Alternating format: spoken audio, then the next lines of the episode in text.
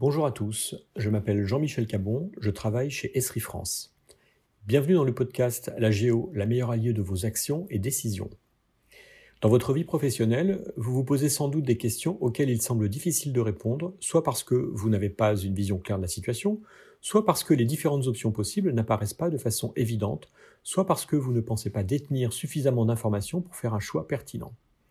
Si la démarche que je vais vous décrire de façon lisible et compréhensible, tout du moins je l'espère, ne permet bien évidemment pas de répondre à toutes les questions, elle va sans doute vous permettre d'aborder différemment un certain nombre de problèmes auxquels vous êtes probablement confrontés et d'y apporter des réponses éclairées, argumentées et pertinentes. Je vous propose en fait de voir les choses au travers du prisme de la géo, et ce en parcourant cinq étapes capitales. Collecter et inventorier, analyser, comprendre, décider et enfin communiquer.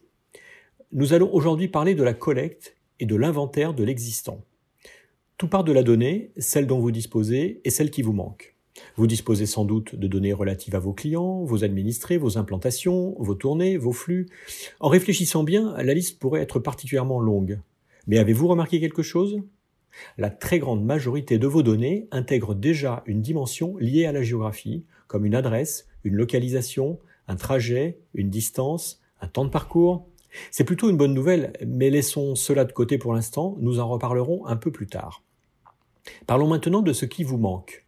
Vous n'avez sans doute pas toutes les données sur votre territoire, les implantations de vos confrères et néanmoins concurrents, des informations sur les habitudes d'achat, des informations liées à la circulation, à la météo. J'arrête là cette liste que vous pourrez sans aucun doute compléter aisément. Mais si certaines de ces données existent, soit en accès libre, en open data, soit en accès payant, qu'allez-vous en faire?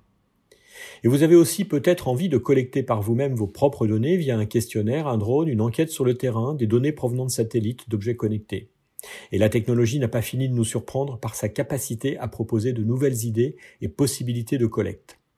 Eh bien là aussi, la géo est une clé qui existe dans toutes ces données et qui va avant toute chose vous permettre de les réunir en un même lieu, à la même échelle, de façon homogène et cohérente, afin de les combiner à vos propres données.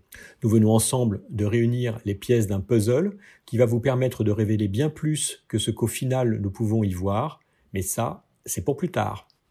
Pour conclure ce podcast, et si cette approche vous intéresse, sachez qu'elle s'appuie sur ce que nous appelons les systèmes d'information géographique ou les SIG, qui augmentent les capacités des systèmes d'information plus classiques et qui, grâce à la prise en compte de la dimension géographique, permettent de mieux voir, mieux comprendre, mieux décider et mieux partager ses décisions. Ne ratez pas le deuxième podcast de cette série qui traite cette fois de l'analyse. Pour en savoir plus, n'hésitez pas par ailleurs à nous contacter depuis le site esrifrance.fr.